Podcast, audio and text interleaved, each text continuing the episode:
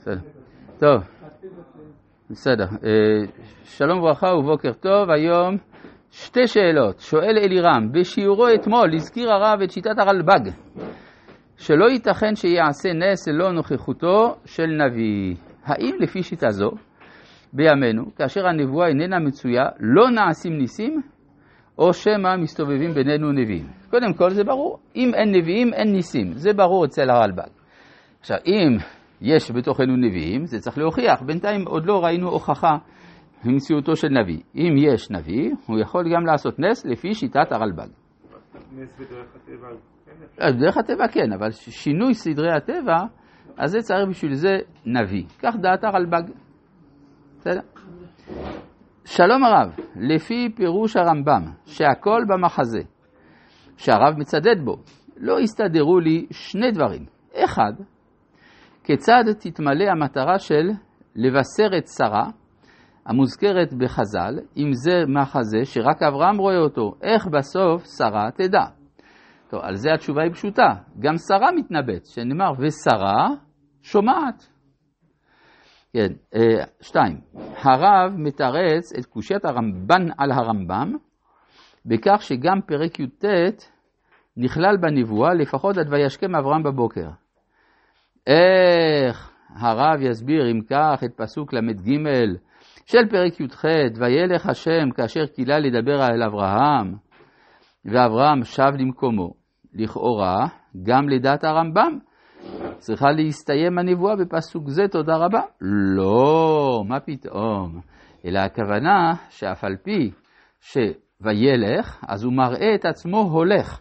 כי הרי הוא אומר ארדנה ואראה, כלומר הוא רוצה, הוא רוצה להסביר לאברהם שהוא הולך לבדוק מה שקורה בסדום. אז, אז אברהם רואה את השם יורד לסדום. טוב, אה, ובכן, אנחנו ממשיכים בפרק י"ח שבספר בראשית, בפסוק אה, ב' ויישא עיניו וירא, והנה שלושה אנשים ניצבים עליו, וירא, וירוץ לקראתם מפתח האוהל, וישתחו ארצה. ויאמר, אדוני אם נא מצאתי חן בעיניך, אל נא תעבור מעל עבדיך. אז השאלה למי הוא אמר את שם אדנות? לגדול שביניהם, האם זה למחזה בכללו, או שהוא אומר לשכינה שבינתיים היא תעמוד בצד, והוא יקבל אורחים, כי גדולה הכנסת אורחים מקבלת פני שכינה.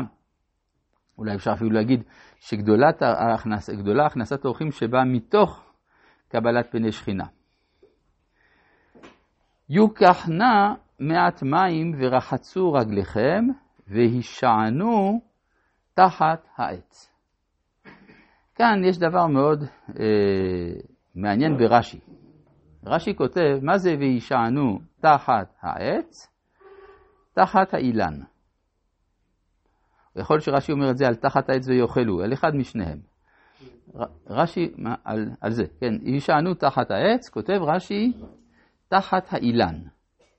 זה דבר מדהים, כן, דברי רש"י הם עמוקים מאוד. הרי בעברית אומרים עץ, בארמית אומרים אילן. כן, אילן זאת מילה ארמית. מה? זאת מילה ארמית, מה אני אעשה? כן. עכשיו, השאלה היא, למה רש"י צריך להסביר לנו שעץ זה אילן? זה, אז קיבלתי מהרב אשכנזי, זכרונו לברכה, שבכל מקום שבו רש"י אומר דבר בנאלי, זה סימן שזה דבר עמוק. אז יש פה דבר עמוק. המילה עץ בעברית יש לה שתי משמעויות. המשמעות האחת זה אילן, המשמעות השנייה זה החומר החתוך מן העצים שעושים ממנו רהיטים. כלומר, יש חתיכת עץ, עץ זה אילן שכבר לא חי. ובארמית יש מילה אחרת בשביל זה. בארמית בשביל עצים אומרים עין, ולא אילן. אז בעצם רש"י פה בא לדחות מחשבה מסוימת, שהעץ שתחתיו ישבו המלאכים, היה, היה קורת עץ. היה אפשר לחשוב שהם יושבים תחת קורת עץ. למה זה כזה חשוב לרש"י לדחות את זה? כי זה בדיוק הקריאה הנוצרית. הנוצרית אומרים, הוא רואה שלושה אנשים, זה האלוהות מבחינתם, והם יושבים תחת עץ, איזה קורה כזאת, הצלב בעצם. ואז רש"י אומר לו, העץ זה העץ החי. עכשיו, מה, ש... מה שעולה מהדברים זה עוד משהו נוסף. אבל אמר שאילן לא חי. אילן זה חי, אה, אילן זה חי. כן, ואה זה לא חי. שניהם נקראים בעברית עץ. בסדר, אז בעצם מה מתכוון רש"י? הוא בא להסביר מה ההבדל בין היהדות לנצרות. שהיהדות רואה את השם בעץ חי, בעץ החיים, והם רואים אותו בעץ מת, אלוהות מתה. וזה בעצם כל ההבדל שיש בין יצחק, שבמקום להישחט הוא חי, לבין מה שהם סוברים שצריך למות כדי לכפר. אז זה ה... כל זה כתוב במילה אחת אצל רש"י, אילן. ברור.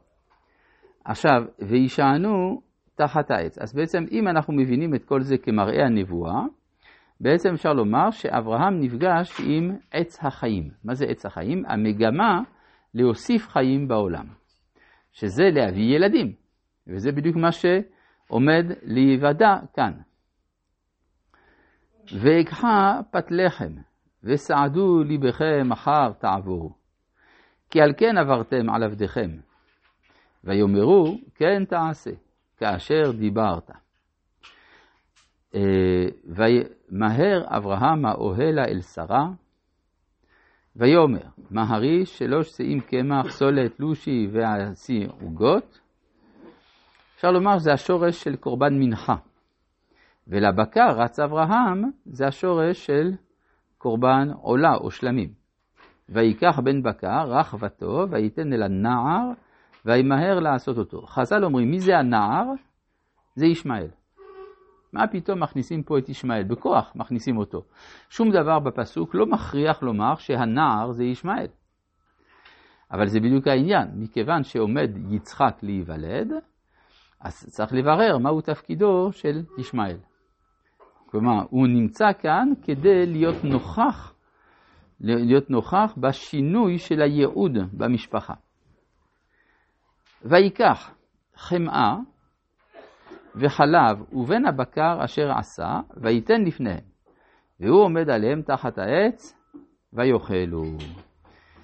למה יש פה חלב ובשר? חמאה וחלב ובן הבקר. אז uh, בפשטות, בעולם, אם מדובר בעולם המלאכים, מה שאצלנו נבדל, שמה מאוחד. כלומר, למשל, כמו שמצאנו לגבי איסור שעטנז, שאסור לעשות בגד מצמר ופשתים יחדיו, ללבוש בגד כזה. ואילו בגדי כהונה הם עשויים מצמר ופשתים. כלומר, בתוך בית המקדש, מה שבחוץ נפרד, בתוך המקדש מאוחד. כן? מעניין, יוספוס פלביוס אומר, מדוע התורה אסרה שעטנז? כי זה מיוחד לכהנים. אבל אפשר להגיד גם הפוך. מה שאסור בכל ישראל, בגלל שקשה לאחד שני תכנים שונים לגמרי, למשל פשתן מצ... מצרים וצמר של העברים, אבל בתוך המקדש יש שורש משותף לכל התרבויות.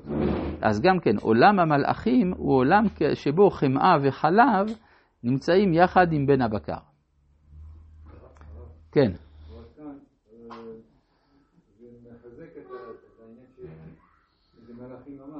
אה, זה, כאן הסברתי לי. שזה מה? שהם מלאכים. מלאכים. לא. כן, אם הוא עושה ככה. כן, לפי השיטה הזאת. לפי, לפי השיטה הזאת, אני הסברתי לפי השיטה, כי מישהו כתב לי שאני מצדד בשיטה הזאת, אז אני חייב לעשות את זה. אז, אה, אז באמת, לפי השיטה הזאת מדובר במלאכים, ואז כל זה במראה הנבואה. אם מדובר במלאכים שהתגשמו, אז אנחנו נגיד פשוט שהוא נתן להם חמאה וחלב, חיכה איזה חצי שעה, אמר דברי תורה, ואחר כך המשיך והם אכלו את בן הבקר. יש אפשרות יותר פשוטה, כל זה זה לפני מתן תורה, אז מה הבעיה בכלל? שלא לדבר על זה שלאכול בשר עם חלב זה איסור ברבנן. מה שאסור זה לבשל ביחד ולאכול את המבושל. לא תבשל גידי, אבל לא מבושל, זה איסור דה רבנן. אז ככה שאנחנו מסודרים מכל פינה ואנחנו לא צריכים לדאוג.